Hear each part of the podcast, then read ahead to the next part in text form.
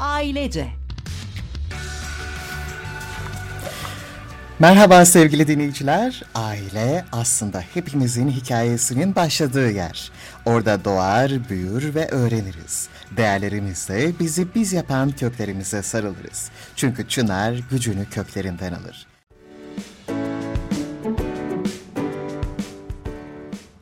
Yaratıcılık ve yaratıcı düşünme becerisi eski çağlardan günümüze kadar her dönemde ilgi gören ve gizemini koruyan bir konu. Bugün yaratıcı düşüncenin psikolojisini psikolog Murat Otoğlu ile konuşacağız. Hazırsanız ailece başlıyor. Hoş geldiniz Sayın Otoğlu. Günaydın. Nasılsınız? Günaydın Giray Bey. Herkese günaydınlar. İyiyim. Teşekkürler. Siz nasılsınız? Bizler de iyiyiz. Teşekkür ediyoruz. Yine çok çok güzel bir konu, önemli bir konuyu inceleyeceğiz bugün. Tabii yaratıcı düşünme nedir? Bu kavram akıllara geriliyor. Ee, gerçekten varoluşsal bir karşılığı var mı ve yaratıcı düşünceye sahip insanların e, beyinlerinde olağan insanlara göre bir farklılık var mı? Var. Çok güzel bir eleştiriniz. Oraya geleceğim. Varoluşsal başlayalım dedik. Kesinlikle varoluşumuzla alakalı bir durum. Yani bizi biz yapan bir durum biraz. Ee, mesela kişilikle alakalı yanları çok büyük. Bazı kişilik özellikleri olan insanlar daha fazla yaratıcı olma eğilimi gösteriyorlar. Bazıları daha az gösteriyorlar. Ee, Doğan Cüceloğlu'nun İletişim Donanımları diye bir kitabı var. Belki elinize geçmiştir okumuşsunuzdur. Çok değerli bir kitap bence. Geçenlerde onu okuyordum. Hocanın öğretileri var orada. Ben öğretiler diyorum onlara. Çünkü gerçekten herkesin anlayacağı dilde anlatı yapıyor hoca. Algıyla iletişim arasında bir ilişki kurmuş. Tabii biz bunları algı, iletişim ayrı ayrı ele alıyoruz ama ikisini çok farklı bir şekilde e, değerlendirmiş ve ikisinin arasında farklı bir bağ kurmuş hoca. Algıyı zeminimiz oluşturur diyor ve biz bir olaya baktığımızda bir zemin görürüz, bir şeyleri zemin olarak tutarız. Onun ardında kalanlar ise figür olarak karşımıza çıkar. İşte o figür olarak değerlendirdiklerimiz de algımızı oluşturur ve biz bu algıya göre etrafımızı değerlendiririz, kararlar alırız ve hayatımızı yönlendiririz. Dolayısıyla diyebiliriz ki algımızı oluşturan şey zeminimizdir. Zeminin ne tuttuğumuzdur. Kısaca böyle anlatayım dedim. Bir de e, sıfır zemini var hocanın anlattığı. Herkesin hayatında bir dönüm noktası olmuştur. Sıfır noktası olarak kabul edeceğimiz dönüm noktalarımız vardır hayatımızda. Kiminin, kimisinin e, üniversiteye başlangıç hayatı olabilir bu. Kiminin radyo eğitimi alma hayatı olabilir. işe başlangıç hayatı olabilir. Evlilik olabilir. Bunların hepsi ilk başlandığı zaman çok fazla yol kat edilmediği için sıfır noktası olarak değerlendirmiş hoca. Ve e, diyor ki aslında bir e, aktivite yaptırıyor okuyucularına. Bir zihin aktivitesi, bir farkındalık aktivitesi. Bu sıfır noktalarınızı bulun. Herkesin hayatında birçok sıfır noktası var. Ve bu sıfır noktasından hareket ederek kendinizi değerlendirin. Şu an o sıfır noktalarından kalkıp nerelere geldiniz? İşte 3 mü, 5 mi, 10 mu, 100 mü? Tabii bu subjektif bir değerlendirme gerektiriyor. Çünkü psikolojik açıdan başarıyı değerlendirmenin objektif bir yolu yok. Biz başarıyı e, nasıl değerlendirebiliriz ki? Kime göre başarı? Size göre başarı olarak değerlendirilen bir durum bana göre değerlendirilmeyebilir veya tam tersi olabilir. Herkesin kendi subjektif başarı tanımı vardır dolayısıyla. Yani bunu bir depresyon gibi veya mutluluk gibi, iyi oluş gibi değerlendiremeyiz. Herkesin kendi başarı tanımı olduğu için e, kendileri subjektif bir şekilde kendilerini değerlendirmeleri önemli. İşte bana göre bu sıfır noktasından kalkıp o olguya bir değer kazandırmanın en keyifli yollarından biri yaratıcılığımızı işin içine katmak. Ne olursa olsun. İsterseniz babanızın marketini işletiyor olun, ister avukat olun, ister psikolog olun, e, ister yayıncı olun, kim olursanız olun. Evet. Hayatınızda yaratıcılığınızı kullanabileceğiniz bir yer var. Benim bu işin içine girmemin sebebi bu oldu. Bunu fark ettim. Ve bununla beraber şunu da söyleyebilirim. Sorduğunuz soruya geleceğim. Yaratıcılığın iki boyutu var diyebiliriz. Bir tanesi var olan, cevabı var olan bir soruna farklı bir cevap bulmak. Mesela buna evet. matematiksel bir örnek verebilecek olursak mesela matematik problemlerini formüllerle çözebiliyoruz. Fakat diyelim ki birisi çıkıyor o formülü kullanmadan farklı bir yolla çözüyor. Muhtemelen dünyada o farklı yolu kullanan başkaları da olmuştur. Fakat o kimseden görmedi bunu. Kendi aklından, kendi zihninden çıktı bu yol. İşte bu yaratıcı bir süreç. Yaratıcılığın bir boyutu bu. Diğer boyutunu anlatayım. Daha değerli, daha önemli olan boyutu aslında sıfırdan bir şeyler çıkartmak. Yani hiç var olmayan bir sorunun çözümünü bulmak. Ee, bunlardan bir tanesi geçenlerde bir program izliyordum. Orada buzulların çözülmesiyle ilgili küresel ısınmayla alakalı bir süreçten bahsediliyordu ve kutuptaki buzulların dünyamızdaki karbon emisyonunun yüzde kırkını yaptığı söyleniyordu. Şimdi bu çok değerli, çok önemli bir şey ama bu buzullar eriyor maalesef ve bunun çözümü henüz bulunmadı. İşte bu buzulların çözülmesini, erimesini engelleyecek veya küresel ısınmayı geliştire, e, geciktirecek bir cihaz üretebilirsek bu ikinci boyuta bir örnek olmuş oluyor. Çünkü sıfırdan bir şey üretilmiş evet. oluyor. Ve hangisi olursa olsun isterseniz birinci örneğimiz olsun. Yani cevabı var olan bir soruna yeni bir farklı bir bakış açısı geliştirmek olsun veya hiç cevabı var olmayan bir probleme bir çözüm geliştirmek olsun. Hangisi olursa olsun yaratıcılıkta üç tane önemli unsur var. Şu anda tanıma geliyorum. Çünkü e, bilimsel konuşmak gerekirse olgular üzerinde tanım geliştirmemiz gerekiyor ve o tanımların sınırları içinde çalışmaları yapmamız gerekiyor. İşte o tanım dahilinde olan bir özellik yeni bir şey ortaya çıkartmak. Yani yeni derken farklı da olabilir. Evet. Hali hazırda var olup farklı bir şey de ortaya çıkartmak olabilir. Yeni olmalı. Daha önce görülmemiş bir e, orijinal bir şey olmalı. İkincisi yüksek standartlara sahip olmalı. Yüksek standart derken kaliteden bahsediyoruz. Mesela bu bir fikir de olabilir. Yaratıcı e, düşünme sürecinin sonunda illa bir ürün çıkması gerekmiyor elimizde. İlla elle tutulur bir ürün olması gerekmiyor. Bir fikir geliştirdiğimizde o fikrin kalitesi de önemlidir. Mesela o, o fikir olması gereken her şeye sahip mi? Mesela eleştirel düşünce yaparken kullanırız bunu. E, eleştirel düşünme elemekten gelir. E, önümüzde bazı unsurlar vardır. Bazı ölçütler dahilinde o unsurlar içinde eleme yaparız ve bir yargıya varırız. İşte bu süreçleri takip ettiğimizde e, biz eleştirel düşünmenin bütün boyutlarını kullanmış oluyoruz. Aynı şeyi yaratıcı düşünmeye de adapte edebiliriz. Yaratıcı düşünmenin boyutları da işte farklı bir şey olması gerekiyor veya yeni bir şey ve e, yüksek standartlara sahip olması gerekiyor. Yani kaliteli e, bir materyali olması gerekiyor. Mesela buzullara yaptığımız bu e, global warming, e, küresel ısınmayı evet. geciktiren cihaz. Kaliteli bir malzemeden yapılması gerekiyor. Aksi takdirde dayanıklı olmayabilir ve hiçbir manası kalmayabilir son bir unsur daha var tanımda. Anlamlı bir şey üretilmeli. Yani insanlığa yarar ve doğaya yarar bir şey çıkması gerekiyor. Ee, işte yani elle tutulur bir örnek vermek gerekir. Evet.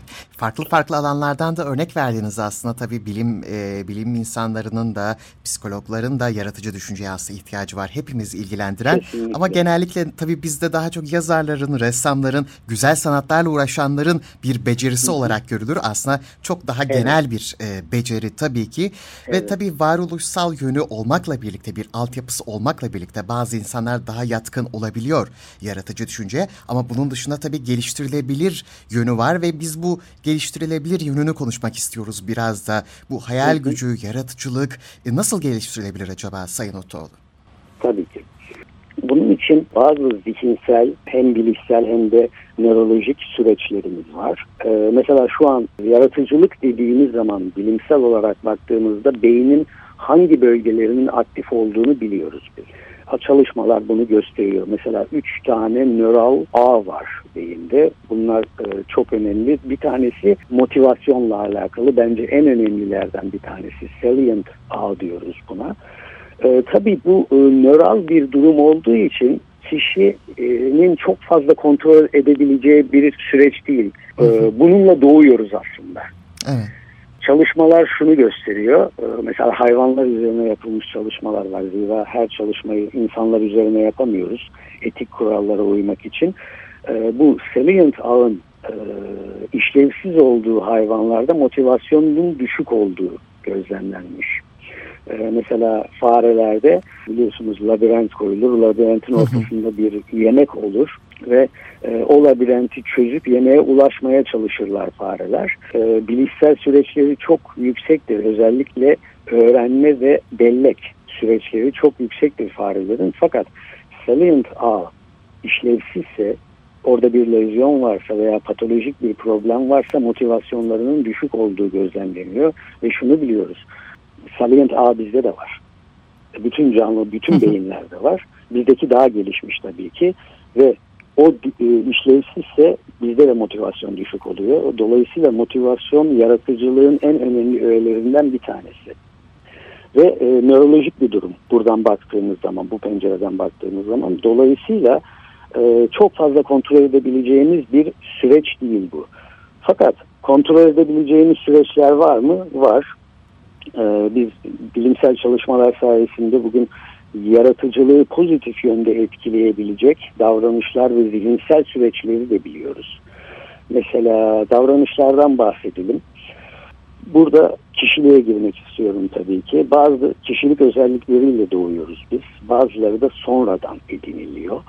Ee, bu çok karışık bir durum. Doğuştan mı geliyor, sonradan mı ediniliyor, hangisinin daha fazla katkısı var? Gerçekten hala bilimde tartışılan bir durum. Ama şunu biliyoruz, ikisinin de katkısı var. Doğuştan gelen e, kişilik özelliklerimizin de bir yüzdesi var. Dışarıdan edindiğimiz kişilik özelliği yüzdesi de var. Bunun toplamı bizim kişiliğimizi oluşturuyor diyebiliriz. Ve burada evet. önemli bir kişilik özelliği yeni deneyimlere açıklık. Hı hı şunu biliyoruz yeni deneyime açık olan insanlar mesela e, yeni bir yemeği denemeye açık olan insanlar yeni aktiviteler yapmaya açık olan insanlar bunu buna e, tolerasyon gösterebilen insanlar daha yaratıcı zihinlere sahip olabiliyorlar. Bununla beraber bir kişilik özelliği daha var o da tertipli olmak. Ee, ama araştırmalar gösteriyor ki yaratıcılıkta yüksek olan kişiler tertipli olmakta düşük oluyorlar biraz. Yani tertipli olmak derken düzenden bahsediyorum. Ee, mesela oda düzeni, yatak düzeni, bir dağınıklık, bir dağınık hayat olabiliyor. Yani e, tertipli olmanın düşük olduğu ve yeni deneyimlere açıklığın yüksek olduğu bir kişilik özelliği e, daha çok yaratıcı olmaya açık bir kişilik özelliği.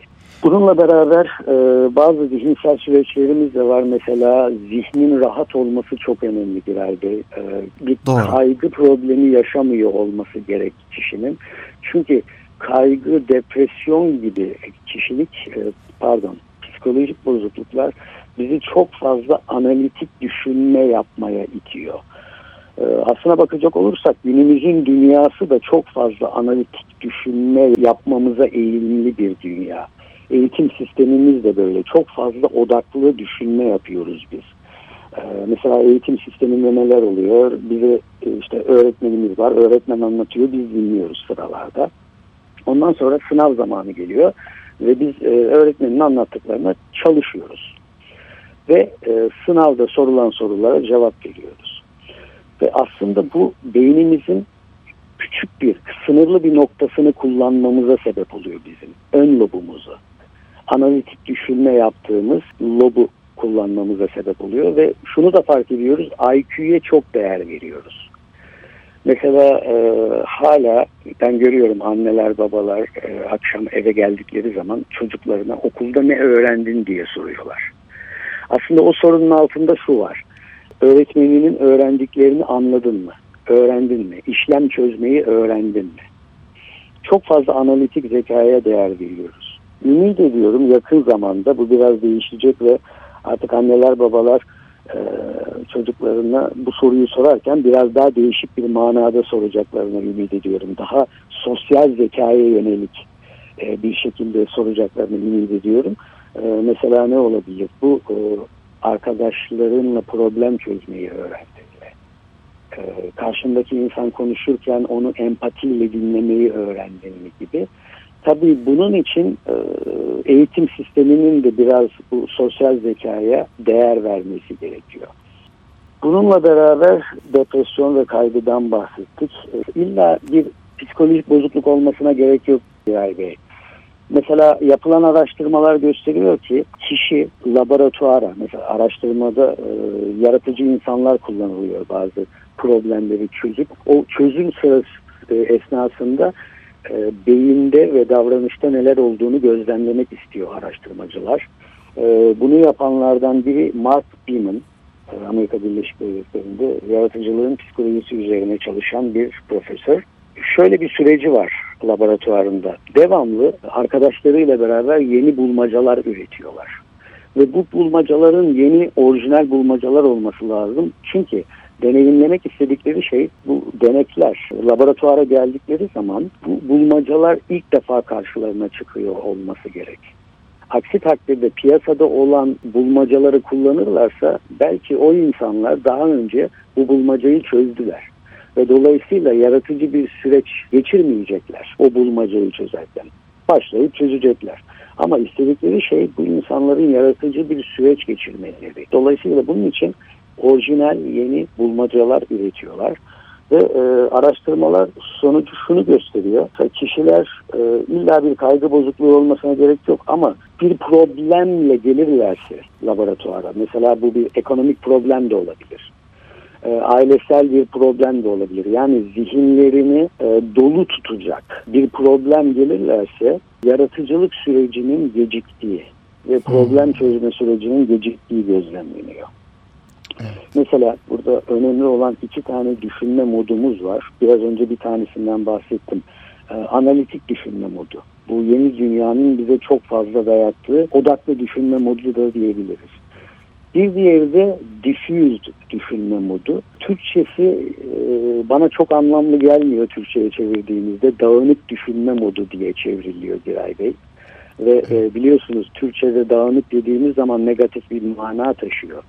e, dağınık oda, dağınık kafa, dağınık yatak gibi. Fakat burada söylenmek istenen şey kişinin beyninin daha büyük bir kısmını, daha geniş bir kısmını kullanması adına diffuse mod söyleniyor. O yüzden ben de eğitimlerimde diffuse modu kullanmayı tercih ediyorum dağınık mod yerine. İşte kişi kafasında bir problemle geldiği zaman bu analitik modda kalmasına sebep oluyor. Ve dolayısıyla diffuse moda geçemiyor. Diffuse moda geçebilmemiz çok önemli. E, yaratıcılık, yaratıcılığın filizlenmesi için değil. Yani ortaya bir tohum çıkması için değil. Evet. Bunu da söylemiş olduk. Gerçekten başlı başına e, çok geniş bir konu. Biz de bu kısa sürede tabii teşekkür ediyoruz size özetlediğiniz için elinizden geldiğince güzel bir şekilde aktardığınız için. Sağ olun efendim. Kolaylıklar, başarılar size de. Rica ederim. Ben de çok teşekkür ederim. İyi günler.